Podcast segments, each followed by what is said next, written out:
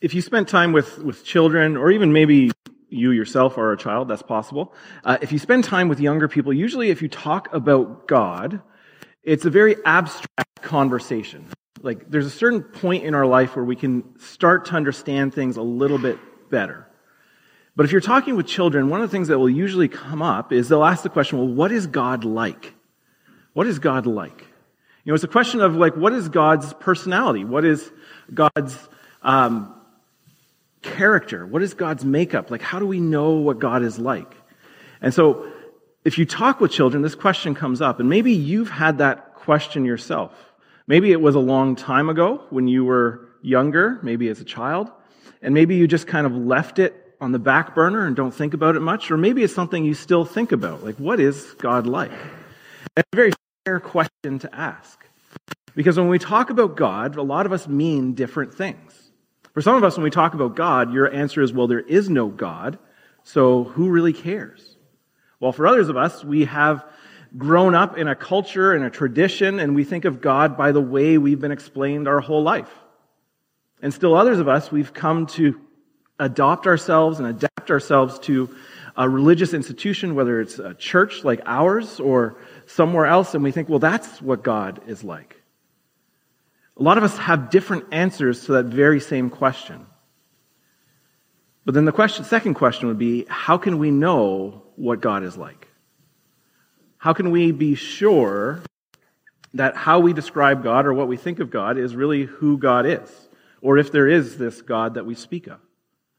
It's a question that some of us maybe have again put to the back burner and don't really worry about it. We're just concerned with, you know, day-to-day things, so we don't think about it. While others of us, maybe we are wondering this. Like, how do we know what I believe about God is God? How do I know that God is who I think God is? It's a question that people have asked for pretty much ever. Since we've been able to kind of ponder and wonder what is beyond ourselves, we've wondered about who God is, or what is beyond our just mere existence from day to day. Whether we've adopted and adapted to different belief systems, we wonder, okay, well, if there is something other than what I see right now, what is that other? Most of us will use the term God. Sometimes people will use a term like the universe. I have a friend who always says that, like, the universe is being good to me. And I say, no, that's God. But their understanding of it right now is it's the universe. There's something out there. So we ponder it. We wonder, okay, well, what is that something like? Sometimes, for some of us, we adapt our understanding of that something, whether we call it God or something else, to our experiences. We think, well, God is like us. So, who are the us that we see around us? Are they kind? Are they generous? Or are they vengeful and mean and angry? And so we adapt our understanding of God based on those sorts of things. And so we wrestle with it. Or maybe we ignore it. What is God really like? And how can we know what God is like? This is a question that actually the authors of Scripture were trying to address in their writing. John, who is known as often we're associating in the Gospels of the, the, the disciple that Jesus loved, was a young man, and he wrote the Gospel of John, conveniently enough. And this Gospel of John was an exploration in this question well, what is God like? And how do we know what God is like? And he addresses this question into a world that is wondering the same thing. A world where there are religious leaders saying, well, this is what God is like. He's very strict, he has a lot of rules, and if you don't follow them, he's going to get very angry. And there are other leaders and individuals who would say, well, this is what God is like. He takes from you. He does whatever he wants. He consumes. He is all powerful and doesn't really care about you. And John was wrestling with these worlds around him and going, okay, well, what is God really like? And through his experience and his own encounters, gives us this gospel that tells us this is who God is, and this is how we know God is like it. Over the next few months, we're going to be exploring that gospel. It's a gospel that John wrote specifically for people asking this type of question, or just kind of wondering, well, what is there beyond myself? He makes it very clear in his gospel that he wrote it with an intent and purpose to help us believe in this God. Help us know with certainty who he is and how we can know that. And as we start this year, my hope is as we explore this gospel, we can see who this God is in our daily life and see the difference it can make. As John writes his gospel, he writes to invite us to come and see who God is and what he wants us to be doing in this world. And he starts his gospel in the beginning, which was a wise decision. In John 1 1, he starts to mirror some of the early creation accounts that his audience would have known from the book of Genesis. And as he mirrors it in verse 1 1, he says this He says, In the beginning was the Word, and the Word was with God, and the Word was God. This word that gets used for word is a Greek word logos. And logos is an old word. And yes, it does mean word. And I'm saying that an awful lot right now. I'm very self conscious about it, I know. But that word isn't simply what we think of as word. John wrote within a context in a world that was influenced by Greek philosophy, as well as Hellenistic Judaism. And philosophers of that time had these ideas around this logos, this word, that was different than what we would describe a word as. For some, they would describe it as a divine essence through which all was created. For others, they describe it as absolute logic and sense and be like, this is the absolute answer to it all. It's logos. They would have different ideas around what it meant, but many of them would say this was the source of creation. Around the same time as John, there was a uh, Hellenistic Jew who was a philosopher at the time named Philo or Philo. And he would ponder that this word was actually one of the terms used for God. He was a contemporary of John, but John likely did not know him, though some of these ideas were probably circulating in his world. And so as he wrote these words, the beginning was the Word, and the Word was with God, and the Word was God. He's writing into a world that sees these terms differently than we do. One of the things that happens with this verse is that it's kind of abstract and it's a little bit confusing. And sometimes when we get a little bit confused, we can try to make it make sense to us and maybe miss out on what's actually being said. There have been people who've done this throughout time. In fact, people have started religion misquoting this passage. One group is Jehovah's Witnesses. If you have friends who are Jehovah's Witnesses, or if they come to your door and you either ignore them or talk to them, they will often bring up this verse. They'll bring up this verse and they will tell you, you know what, your Bible is wrong. It translates it wrong. In their Bible, it would say that in the beginning was the Word, and the Word was with God, and the Word was a God. And they would argue with you and say, well, see, our English, like my version, the NIV, doesn't matter which English Bible version you use, they would say, you've got it wrong. And you're not understanding who this is really about. And so they would develop this argument, but they would also kind of what's actually happening and mistranslate it. The reason why is because they're kind of bringing an English language issue to try and make sense of this sentence that it was never meant to do. They're dealing with, they add the word a into it, which is a definite or an indefinite article. I'm not an English teacher, so some of you are smarter than me in this, and you can correct me after. But my understanding of Greek is that actually indefinite articles don't exist in Koine In fact, there are definite articles, which would be the, but there are no indefinite articles like a or an. So they actually add a word that was never there to begin with to make it, make it their sense.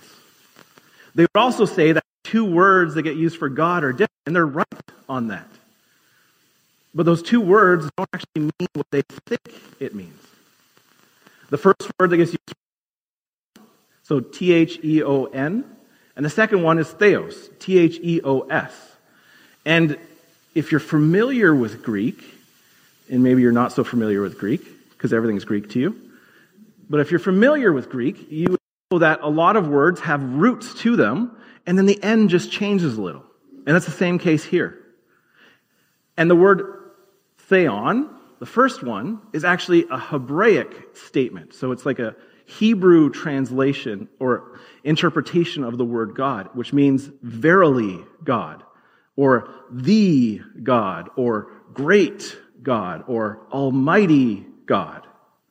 And theos just means God. They're actually the exact same thing, just one emphasizes the word a little bit differently. When John writes this, he is making a point to say, in the beginning was the Word, the Logos, whatever we describe that is, and he's going to tell us. And the Word was with God, present there, and the Word was also God, the same essence. There's no difference between the Word and God in essence, is what John is stating here. And we're going to find out that word is Jesus. John's first sentence of his gospel makes the point that Jesus is God. And he makes it very clear to his audience, even though for us it might be a little bit harder to get around. But he continues, he says, He was with God, being the Word, in the beginning. Through him all things were made. Without him nothing was made that has been made. In him was life, and that life was the light of all mankind. And the light shines in the darkness, and the darkness has not overcome it. John, as he's writing this gospel for a first century audience to understand the question, who is God, starts off by saying, God was there in the beginning. So was the Word. And the Word was God. And God's always been there, and God's the one who created. And so is the Word. And this Word is the personification of this God who created. He uses a variety of terms to describe who God is. He describes God as creator, of one who life is found within, and also light. And if you join in reading the Gospel of John, you'll see how he repeats those things over and over again in his description of Jesus. John is setting up his gospel in these first five verses to say, if you want to know who God is, look to Jesus. He continues in verse, we're going to jump ahead to verse 9. He says, The true light that gives light to everyone was coming into the world. He was in the world, and through the, though the world was made through him, the world did not recognize him. He came to that which was his own, but his own did not receive him. Yet to all who did receive him, to those who believed in his name, he gave the right to become children of God. Children not born of natural descent, nor of human decision or a husband's will, but born of God. As John is continuing this prologue of his gospel, and he's saying, like, in the beginning was the Word, and the Word was with God, but also the Word is God. He's saying that in him, light is, and life is given to this world. And that in him, we can know that we are adopted into a family of God. That we are invited into something more than what maybe our daily experience has been. We're invited into a life that is given by this light of the world. We're invited into more. That the creator of the universe, the one who makes the stars and the sea, the one who unfortunately made snow on a Sunday morning, is the same God who invites you to be his family, to be adopted into his family. And that's not something that he says is given right just because you are born into a family. It's something you have to enter into. as he expresses that it's not uh, because of children being born of natural descent or human decision or a husband's will, but to be born of God. It's a transition from existing to choosing something so much better. And John's saying this is the invitation of that word. It was there in the beginning, was there at creation. Through all of creation comes the he invites you into a family that is more than you think. In verse 14, it says, The Word became flesh and made his dwelling among us. We have seen his glory, the glory of the one and only Son, who came from the Father, full of grace and truth. Eugene Peterson, in his paraphrase, I always appreciated the way he says this. He says, uh, He moved into the neighborhood. That God took on flesh and moved into the neighborhood. It's this idea that this abstract idea of who is God or what is God or how do we know what God is, well, this God actually comes near to us. This God actually is present in people's lives. And so as John is writing his gospel prologue, what we're reading right now, he's telling people, we know who God is because we have lived with Jesus. We can know who God is because we've experienced life with Jesus. That the very one who created the universe the neighborhood and was present with them. That the same one who invites us to be his family is present with us in our daily moments. John, as he's writing this to his audience and to us, He's saying, Come and see who God is. It's Jesus. As he's writing and he's encouraging and as he's desiring for his people to know that this word is full of grace and truth. This word is present with us. In verse 16, he goes, Out of his fullness, we have all received grace in place of grace already given. This simply means abundant grace. It's just a way of saying it. It sounds a little strange in our language, but he's basically saying there's grace and so much grace on top of that. He says, out of this fullness we have received all grace in place of grace already given. For the law was given through Moses, grace and truth came through Jesus Christ. No one has ever seen God, but the one and only Son who is himself God and is in close relationship with the Father, has made him known. That is John's point. That all of our questions about who is God or how do we know God is answered in Jesus. All of our questions of, like, well, is God an angry, vengeful person? Is God this guy on a cloud with a long beard? Is God like the gods of mythology that just take what they want and abuse human existence. John says, well, this is a God who came near. This is a God who we sang about and used the words Emmanuel, God with us. This is Jesus. And Jesus is showing us something different. It's grace upon grace. It's all grace and truth embodied in a person. John is inviting his audience and inviting us to really understand who God is. So when we come to the question, how can we know what God is like? We can look to Jesus and we can get our answer.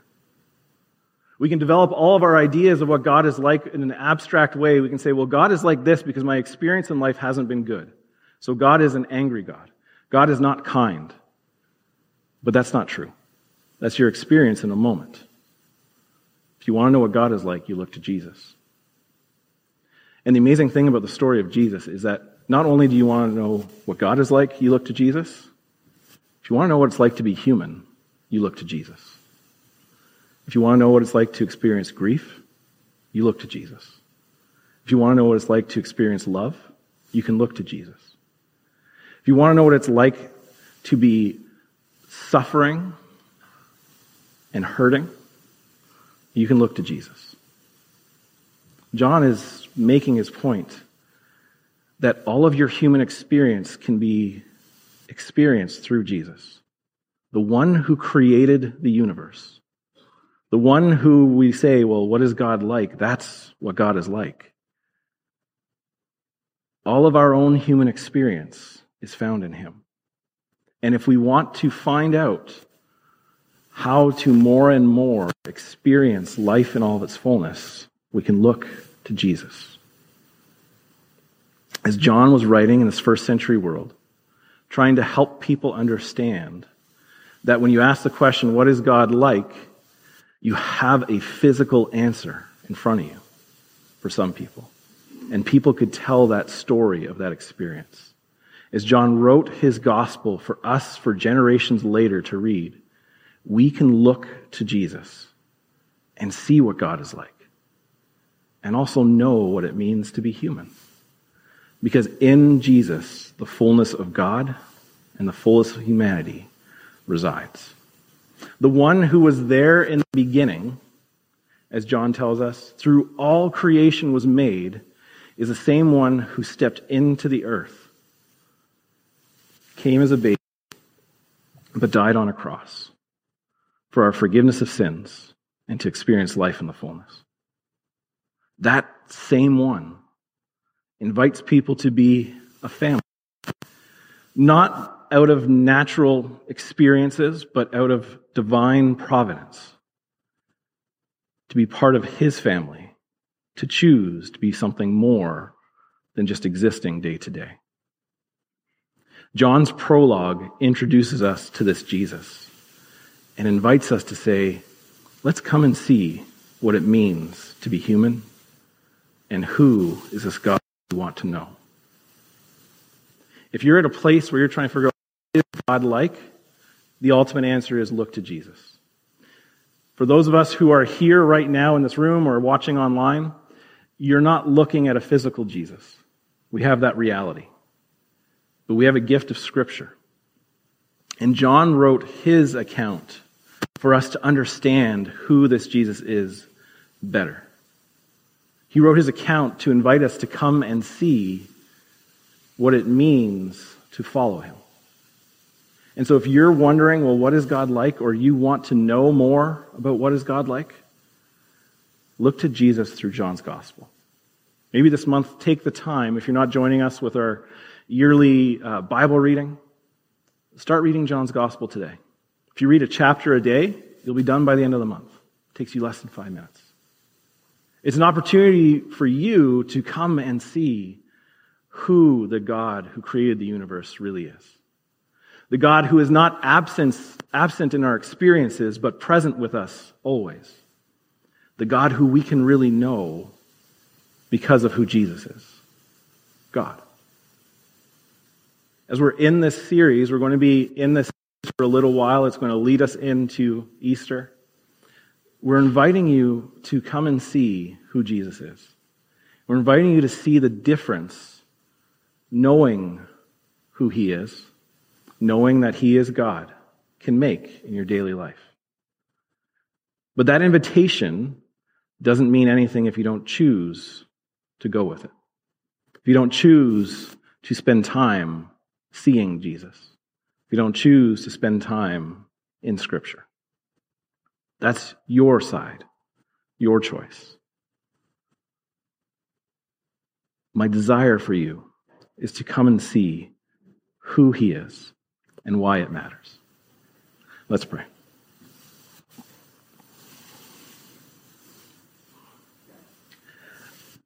God, I thank you that you are the God who came near to us that you invite us to be part of your family, not out of uh, just our normal everyday experiences, but out of the choice to acknowledge who you are. Verily, God, who we know through Jesus. My prayer for us as a community, my prayer for us as a world, is to know you, Jesus, as our Lord and Savior as the God who created all, and to witness and experience the difference that can make. So we can invite others to come and see. God, we come to you this moment in different places. For some of us, uh, we're not asking the question, What are you like? because we don't care. For others of us, maybe we've been asking that question for a long time because of our experiences. We've felt absent from you, or you're absent from us. And others, maybe we felt like we've been in church for so long, we don't need to ask that question. But I think maybe we need to be reminded who you really are, and that we can know who you are because of Jesus. And that in Jesus we can see all of your goodness and character but also see what it means to be human.